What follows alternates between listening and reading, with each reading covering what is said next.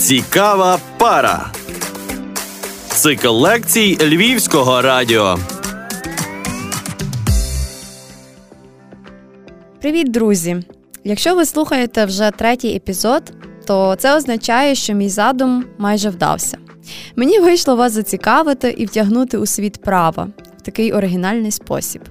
Продовжуємо в тому ж дусі. Правда, цього разу трішки менше лірики. Зате наступний епізод буде в форматі діалогу, тож не губіться. Якщо ви почали знайомство зі мною тільки зараз, то запрошую до двох попередніх епізодів. Обіцяю, там цікаво. Цей лекторій я б хотіла присвятити мистецтву домовленості, що може бути надійнішою гарантією в юриспруденції, аніж договір. Говоримо, зокрема, про ліцензійні договори в сфері інтелектуальної власності. Так чи інакше, це стосується кожного, бо ми живемо в суспільстві, де без договору нікуди. Як зазвичай, давайте поговоримо, чим ми повинні користуватися із законодавства в цій темі. До основних нормативно-правових актів належать Цивільний кодекс України, Господарський кодекс України та підзаконні нормативно-правові акти. Як же ж закон окреслює поняття договору? Стаття 626 Цивільного кодексу України зазначає, що договором є домовленість двох або більше сторін, спрямована на встановлення зміну або припинення цивільних прав та обов'язків. Договори поділяються за різними критеріями, кількістю сторін, способом укладення, за колом осіб, до яких спрямована пропозиція укласти даний договір. А далі рухаємося до найважливішого. Умови договору це окремі положення, в яких зазначені права та обов'язки сторін. Простими словами, те, що ми повинні робити згідно договору, і на що ми маємо право. Умови договору зазвичай поділяємо на істотні, звичайні та випадкові. Істотні це так звані фундаментальні умови, без погодження яких договір взагалі не вважається укладеним. Відсутність будь-якої з них не дає змоги сторонам виконати їх обов'язки, які покладаються на них за договором. Звичайні це ті умови, які ми традиційно включаємо в договір. Це можуть бути ті, які безпосередньо включаються у договір, або ті, які розуміються, що ми повинні їх виконати. Під звичайною умовою ми можемо навести приклад договору купівлі-продажу і якості товару. Якщо ви купуєте товар і в договорі не зазначена якість даного товару чи умова якості, то апріорі, згідно законодавства, як зазвичай, вважається, що цей товар повинен бути відповідної якості і відповідати меті купівлі. Випадкові це умови, які не передбачаються даним видом договору, але внесені в договір за погодженням сторін. Наприклад, якщо в договорі найму, тобто оренди, ви зазначите, що поточний ремонт повинен здійснювати наймодавець, то така умова вважається випадковою, бо зазвичай це обов'язок наймача. Тобто, якщо ви орендуєте приміщення під офіс, то якщо внесете в цей договір умову про ремонт на бік орендодавця, відповідно це буде випадковою умовою. Всі умови договору після його укладення стають однаково обов'язковими для сторін. А ще договір може бути усним та письмовим. Важливо, що для чинності і правомочності усного договору необхідно, щоб він укладався в присутності свідків. Увага! Якщо договір передбачає позичання коштів в сумі, яка перевищує у 10 разів і більше розмір прожиткового мінімуму, то він укладається в письмовій формі обов'язково. Інакше такий договір є нікчемним. І простою мовою зазначте собі, що у випадку укладення усного договору на таку суму цей договір може бути не обов'язковим до виконання у позичальника. Відповідно, ризики для того, хто надає цю позику. До слова, з 1 липня прожитковий мінімум становить 2508 гривень. А ще договір може бути простим письмовим або нотаріально посвідченим. Договір вважається укладеним з моменту домовленостей про всі істотні умови, ті, які ми говорили з вами попередньо. Для кожного виду договору є свої істотні умови, які потрібно перечитувати і переглядати перед укладенням безпосередньо у законодавстві. Цікаво, що ще з римського права пропозицію укласти договір називають офертою, а прийняття умов договору називають акцептою. Це щось схоже і до англійського offer and accept. А ще договори поділяються на реальні та консесуальні. Складно? Та ні. Ви теж стикаєтеся з ними постійно. Реальним є договір купівлі-продажу. Тобто ми вам гроші, ви нам товар. Консенсуальним є договір, який виконується, коли досягли всіх істотних умов договору. Тобто він укладається в момент, коли ви безпосередньо погодили всі умови того чи іншого виду договору. А ще є договори у вигляді конклюдентних дій. Кожного дня ви з ними перетинаєтесь. Наприклад, заходите в Сихівський трамвай. Вулиця Шухевича. The next stop – Шухевича Street. Купуєте квиток, компостуєте його, і все, ви приєдналися до публічного договору. З цього моменту ви маєте не лише обов'язки, а й права на безпечне та комфортне перевезення, відшкодування збитків і так далі. Чи коли ви, заходячи в маршрутку, не берете квитка? Фактично, в такому випадку ви договору на перевезення не уклали. А в випадку певних претензій перевізника не виникає жодних зобов'язань, тож їдьте хоч на одній носі і хоч на останній сходинці. Тепер перейдемо до ліцензійних договорів. За ліцензійним договором одна сторона, ліцензіар, надає другій стороні ліцензіату дозвіл на використання об'єкта права інтелектуальної власності ліцензію на умовах, визначених за взаємною згодою сторін з урахуванням вимог цього кодексу та іншого закону. Цивільний кодекс України у своїй статті 1109. Але звертаю вашу увагу, що ліцензійний договір не єдиний спосіб розпорядження майновими правами інтелектуальної власності.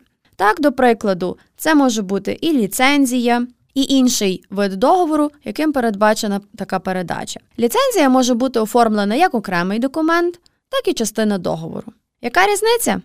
Ліцензія надає право ліцензіату використовувати об'єкт промислової власності в обмеженій конкретній сфері, а в договорі сторони можуть передбачити ті умови використання, які для них є прийнятними та обумовленими.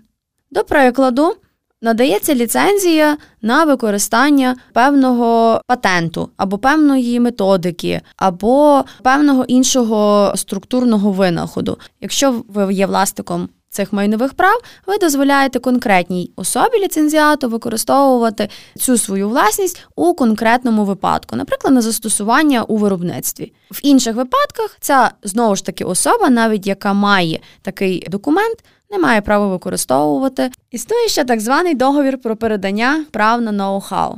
До речі, навіть світова практика досі не сформувала способів його захисту. Основними складовими ліцензійного договору повертаємося назад.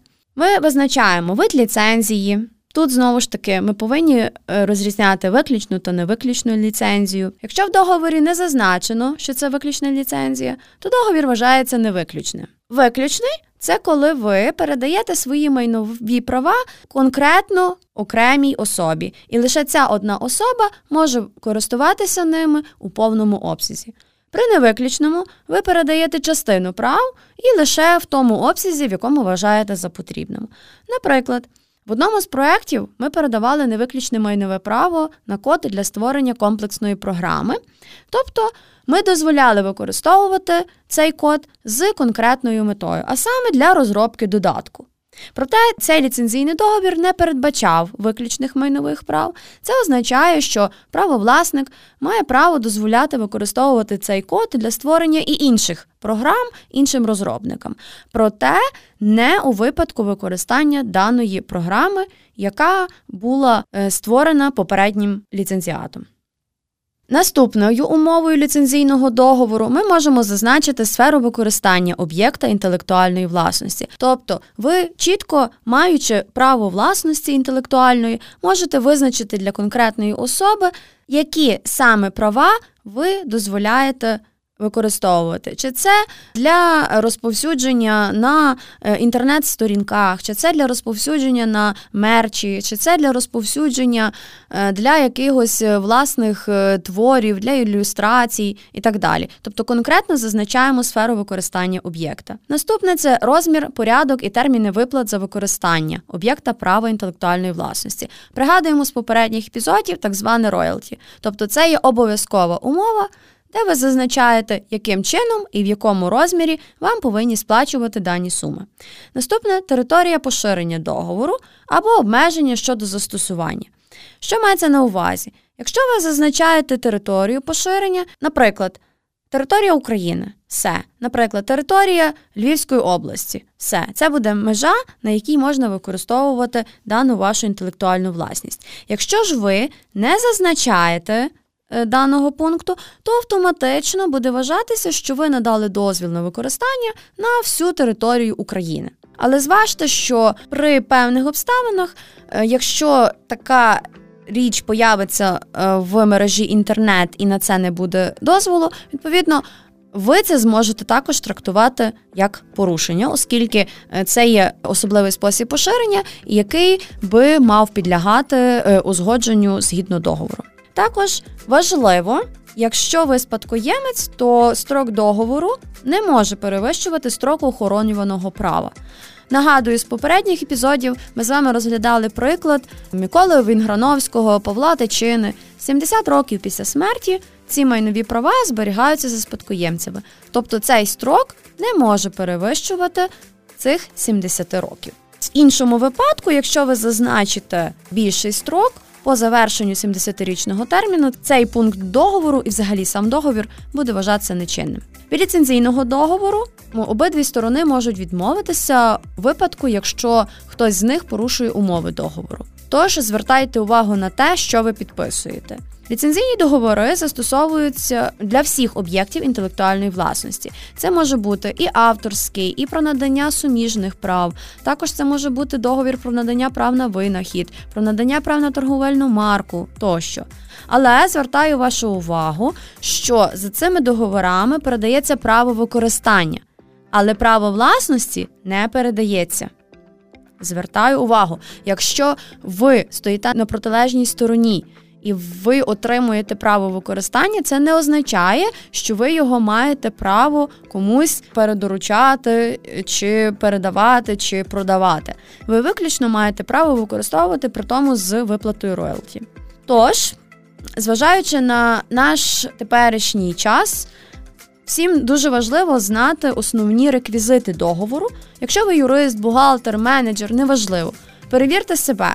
Основними Реквізитами є найменування виду документа, дата, номер індекс, місце упорядкування, заголовок до тексту, текст, а також підписи та реквізити сторін.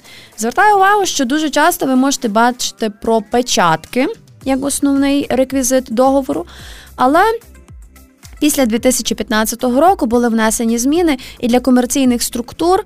Е, в принципі, е, печатки не є обов'язковим реквізитом. Чи фізична особа-підприємець також може не мати е, печатки. Тому, відповідно, звертайте увагу, яким чином проводить діяльність дана фізична особа-підприємець чи юридична особа, і відповідно може бути або може не бути наявний такий реквізит. Тож, домовляйтесь правильно та до зустрічі в новому епізоді. Успішні люди це вічні студенти. Вмикай цікаву пару, будь успішним.